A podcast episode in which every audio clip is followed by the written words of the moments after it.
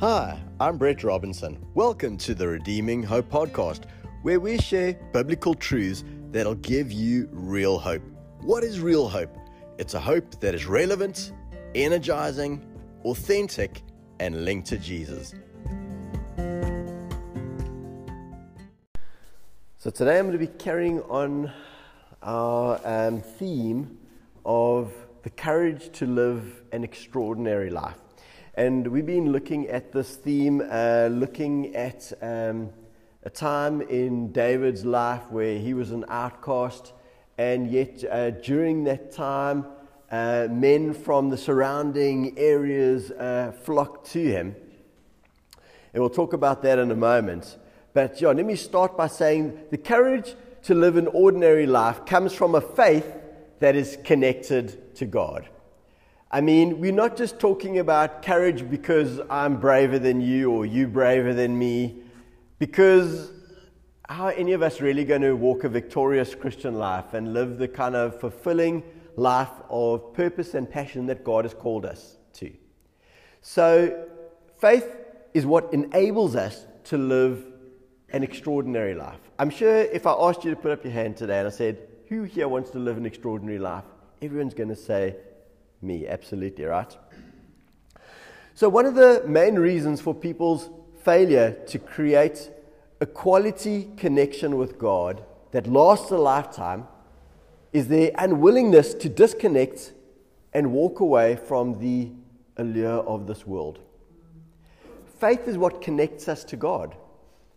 The devil wants us to break that connection. He wants to compromise that connection. He wants to distract us and undermine our faith. So, going back to our story of David and these men who came to him, it's found in 1 Samuel 22, verse 1. And here we find about 400 men, um, the Bible records, who came to David. And just when you thought, you know, listen, I'm in a tough spot, I've got King Saul coming after me with his warriors. Wouldn't it be great to have a tribe of merry men around me? Guys who can really come in and support me, be there for me, pick me up when I'm down, you know, encourage me. You know, we can live together, laugh together. Uh, no. The guys who came to David, the Bible says, were distressed, indebted, and discontent. How many of you like you're looking for that bunch? Man, if I could only find some guys who are distressed, indebted, and discontent, life would be great. so there's a moral in the story here for us and for everyone listening. Because, to be honest, that describes most of the world today distressed, discontent, and indebted. So if these guys could turn it around, if these guys could rise up with David and overcome, then there's hope for all of us as well. Amen? So, what's remarkable about the story is that only one chapter on, it becomes very evident that there's been meaningful change. These same men who were the outcasts of society have gone on to become a mighty fighting force who defeated the Philistines in battle. What happened? What changed? Not just relocation, but transformation. Not just relocation, but transformation. So they didn't just come from their surrounding towns and come to David, and David was like, Come, guys, oh man, you down, shame, man, come have a cup of tea, tell me about all your woes you know, and pat them on the back. And yes, I'm sorry you're having a tough time, my brew. if they had, if he had done that, they would have stayed as they were. David was interested in a process that brought about a change and a transformation. So, what can we learn from this? Well, these guys left the towns and villages that they lived in they left behind their past life, their past failures, to go out and find something better. They were willing to commit to a process of rebuilding their lives and their faith. Any meaningful change means we have to commit to a process. Change is not just an event, change is a process. How did the meaningful change start with them? Well, it started the same way with them as it will start for all of us. Meaningful change has to start with the hearts and minds.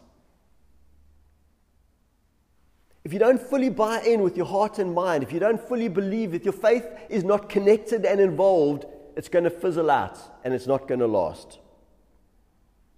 Let's contrast the change that these men went through with the first generation of Israelites who left Egypt. People have said that Moses could take the Israelites out of Egypt, but he couldn't take Egypt out of the Israelites. The problem is they stuck with many of their old belief systems. And as a result, the Bible tells us that whole generation perished in the wilderness. They never made it to the promised land. Why? There was relocation, but no transformation. And we need to recognize this trap. Many people go in church life from cell to cell, church to church, conference to conference, book to book, podcast to podcast, but they aren't changed. They take the old problems with them wherever they go. The key to change is committing to a radical process, a process that causes change. Now, I'm not talking just about temporary change. Some people change their minds more often than they change their underwear. I'm talking about the kind of change that permanently affects how we see God, ourselves, the way we walk, and the way we talk. I'm talking about the kind of inside out transformation. And as disciples of Christ, we're looking to change more than just our outward appearance. So, what powers the kind of lasting change, the kind of transformation that we are looking for, that clearly Jesus is looking for? Faith is the fuel that powers true change. Why? Because faith connects us to God. The kind of change we're looking for can never be empowered by our own flesh. It's got to be empowered by something greater, by someone greater. It's got to be empowered by God. The life of God, the love of God. Faith is required because the change we long for is almost never seen or felt in the moment. It requires faith to see beyond our present difficulties and see the possibility of a better future. Faith and hope work together. And when hope finds itself in the middle of difficult or adverse circumstances, hope says it doesn't have to be this way. God's got something better in store. Then faith rises up and says, I'm stepping out. That future starts right now. Our logical brain says, How? Faith always answers, Now. Reason always says, Yes, but how? Faith always answers because God is who He said that He is, and He will do what He said He would do. The natural mind says, I'll believe it when I see it. Faith answers, I'll see it because I believe it. Now, some people might say, ah, yes, but that's just a blind faith. You're just stumbling in the dark. But no, faith is not blind. Faith is seeing from God's point of view. Amen? I'm going to tell you a little story. It's an old story I grew up hearing. I didn't invent it. It's about a man who one day decides to get some fresh air and get out, and he goes walking in the forest. But as he's walking through the forest, he becomes a bit disorientated. The mist comes up. It's difficult to see where he's going and what's what. And before he realizes what's happening, he stumbled over the edge of a big cliff. But as he falls over the edge, he reaches out and he grabs the root of a tree. And he holds onto the root with his feet dangling in the air beneath him. And he shouts out, God, if you're out there, please help me. What do I do?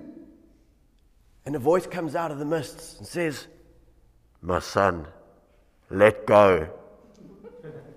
He thinks about it for a moment. He says, Is there anybody else out there? but as he's hanging on and he believes he can't hold on anymore, the sun breaks through, the mist clears, and he sees that the ground was six inches beneath his feet the entire time. You see, it's all about perspective. And if we're going to be connected to God, if we're going to live the life of faith, the life of godly hope that gives us a vision of our future that God has planned and purpose for us, we have to learn to see with God's perspective.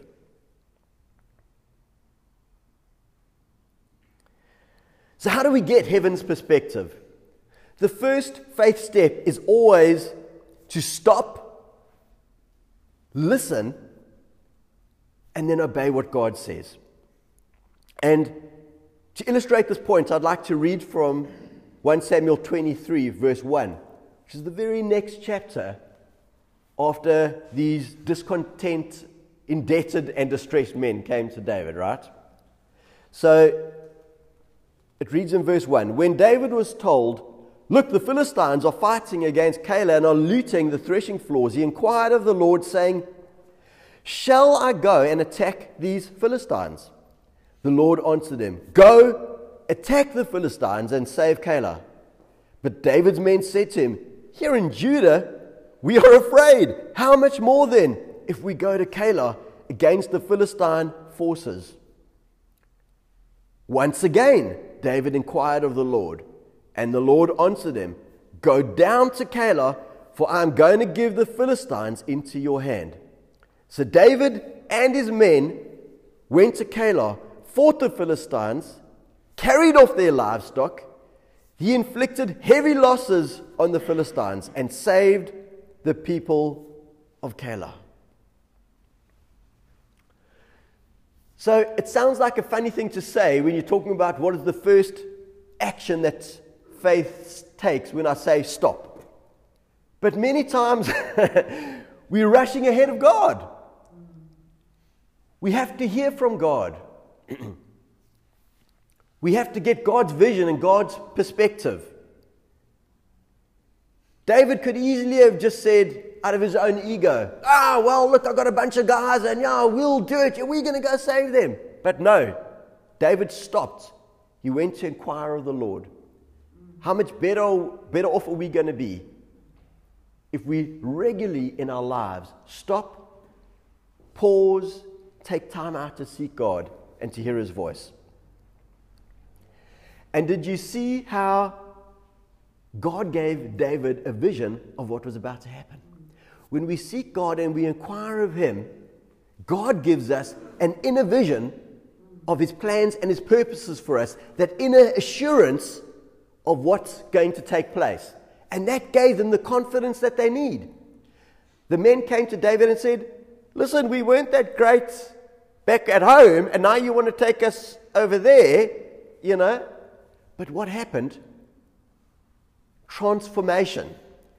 They got the vision that God had given David. David imparted that vision to them, and they were like, That's it, we're going. Many times I've heard people say, Yes, but I asked God and I didn't hear anything. So here are three pointers to hearing clearly. First one ask in faith. Don't ask in doubt. Don't ask looking for the easy way out. Ask in faith. And you might be sitting there or listening to this going, ah, Brett, well, that's kind of obvious. I mean, you know, you're preaching about faith. Uh, well, it wasn't so obvious to the 12 disciples sitting in the boat in the middle of the storm, in the middle of the night. Only one of them was like, Jesus, if that's you, call to me and I'm coming. And Jesus was like, Peter, it's me. And Peter's like, I'm leaving this boat right now. The other 11 was like, cool, let's see what happens, because this. So it's not always obvious. We've got to ask in faith. A couple of weeks ago, I spoke about the illustration of a rocket on a launching pad. And when we talk about asking in faith, I want to say prepare the launching pad. How many of you know for that rocket to launch out into outer space, some preparation has got to happen beforehand. They don't just get up ad hoc on the day and go, hey, anyone feel like launching a couple of astronauts out into space? Yeah, yeah, let's give it a go. Let's see what happens. I don't think that would be very successful. But how many times do we just sort of con on in life? We just carry on. And then halfway through, we're like, hey, God, would you get involved and help out? We've got to prepare the the launching pad, get rid of the clutter in our minds, set aside the stress. We've got to remind God of His word and remind ourselves of God's word. Get into His presence. That's how we start by asking God in faith. Ask with intent, ask with reverence, ask earnestly. And above all, ask according to God's word, because that pleases God. Second step to hearing clearly after you've asked, wait in faith. Wait with expectation. Wait with anticipation. And be prepared. It took me many years of my life to learn how to wait in faith because I thought when I got out of my quiet time with the Lord that the waiting was over. Actually, that's when, for most of us, most of the time, that's when the waiting begins. But you know what I discovered in my life? When I learned how to continue in that place of expectation and anticipation, funny thing happened. I began to hear from God a lot more. and when God saw that I was earnest in my anticipation and I was prepared I started hearing from God a lot more frequently and a lot more clearly. And this is what it took for me. I started saying to myself, when I came out of that time with the Lord, I'd be saying, I'm going to hear from God today. I can't wait to hear what He's going to tell me. Lord, thank you that you are going to speak to me today. And whenever you choose to speak to me, Lord, I'm going to be ready.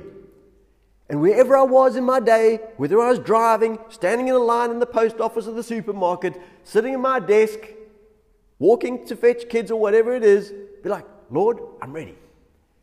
And I found that out of the blue, a thought would come to me and my spirit would just witness with it. Be this thought, to this idea, maybe the scripture would come to mind or God would plant an idea in my mind. I'd be like, yes, yes, thank you, Lord, that's you. Immediately, I'm not a pen and paper type of guy, but I take out my phone, do a quick voice note to record it, or maybe tap out, you know, the gist of it into a note.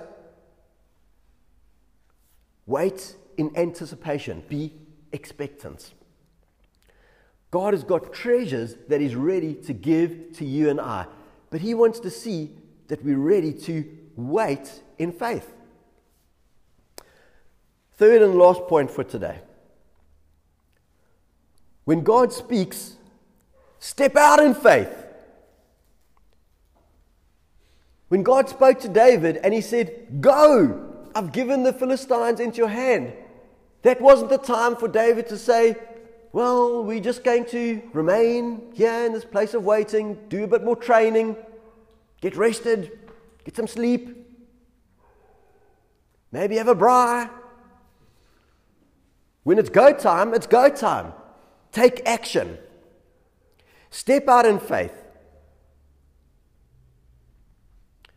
And always weigh your actions against God's word. Sometimes Jan and I, over the years, we've counseled people and they come to us in a place of crisis and they're super busy, running here, running there, doing all sorts of things to solve their problems. But as we look in from an outside perspective, we can see that there's no peace in any of the busyness. There's a lot of activity, but very little forward motion. We've got to learn to be obedient to what God says. Always as we go, check your peace. If as you go and in your activity, you begin to get that itchy, scratchy feeling inside, you begin to lose your peace, stop, step back, get back into that place of seeking God. That'd also be a great time to get some godly counsel and stay accountable. There's something better, and this is going to sound funny because I'm standing here sharing a word with you, but there's one thing better than just hearing a great teaching. And that's actually walking with brothers and sisters in Christ who love you and know you and will continue to stand with you and walk with you and be there for you on your journey. And don't get me wrong, as you know, I'm all for teaching and preaching of the word. But we've got to walk out our faith. And the Bible says that we should do that together with each other. Amen. Be accountable.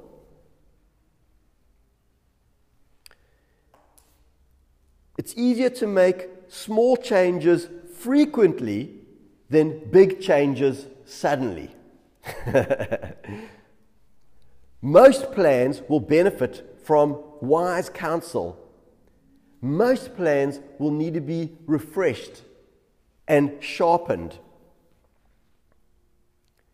So, as we stay accountable to our brothers and sisters in Christ, and we're getting wise counsel, and we're weighing it up, and we're praying about it, it helps us to stay on track.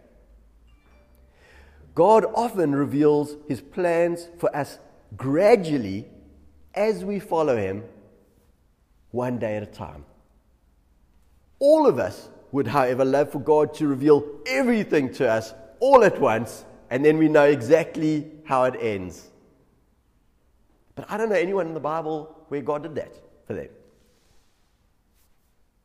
You know, think about all the men and women in the Bible who had to follow God. They went on a faith journey. They had to get up and be faithful today to do what God had told them to do and wait on God to reveal to them the next step. So let's stand together and we're going to pray as we end.